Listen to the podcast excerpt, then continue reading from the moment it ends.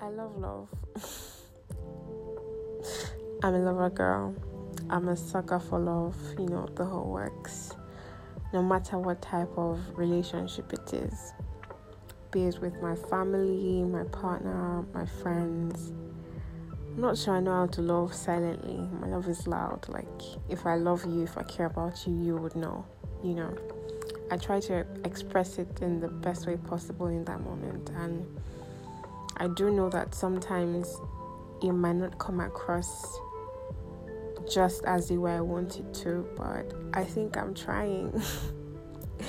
and you know, it's one of the things that motivates me to work hard and smart because I want to be able to love materially, you know, if you get what I mean. and it's not even just extravagant gifts or extravagant displays, you know.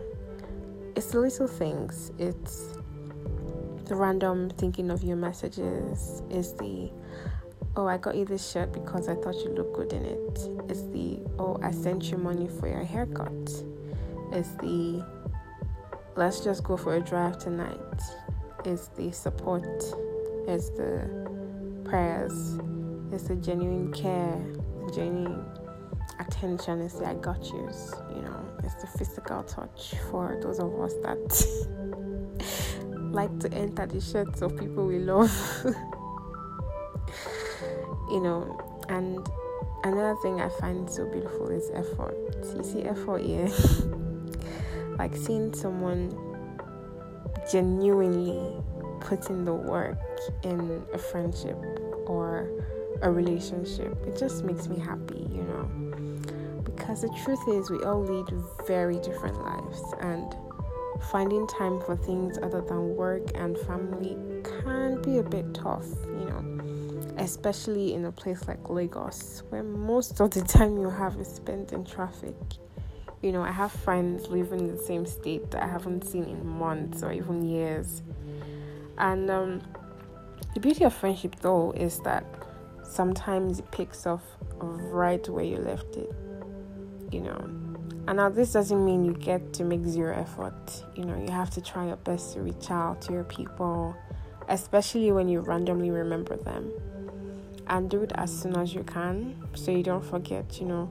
Because you know how it is. You say, oh, I should totally text this person or I should totally call this person. And then the next thing you're doing something else and you forget, you know. So as soon as you remember someone or as soon as someone crosses your mind, just pick up the phone and make that phone call or send that text.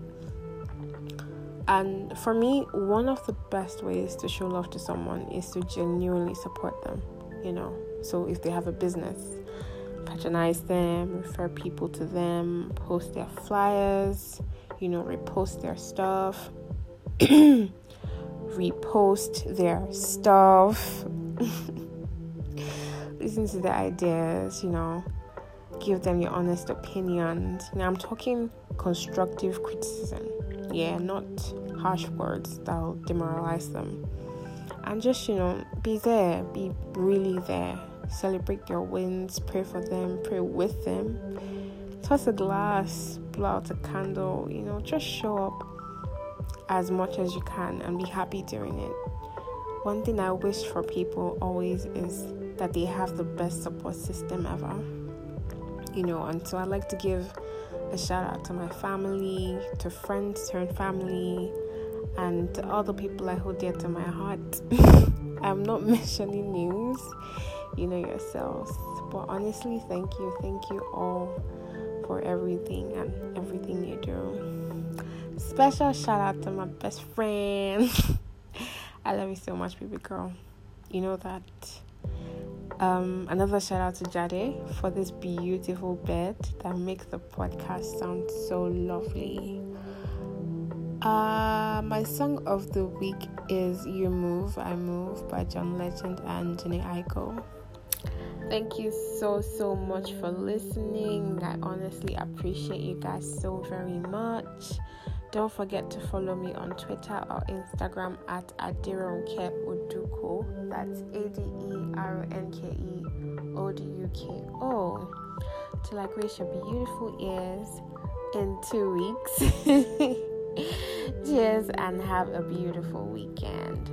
Oh, and congratulations to all Marvel fans in Nigeria. If you know, you know. but I saw on Instagram and Twitter that um, Film One will be distributing The Eternals this weekend. So, catch you guys in the cinema.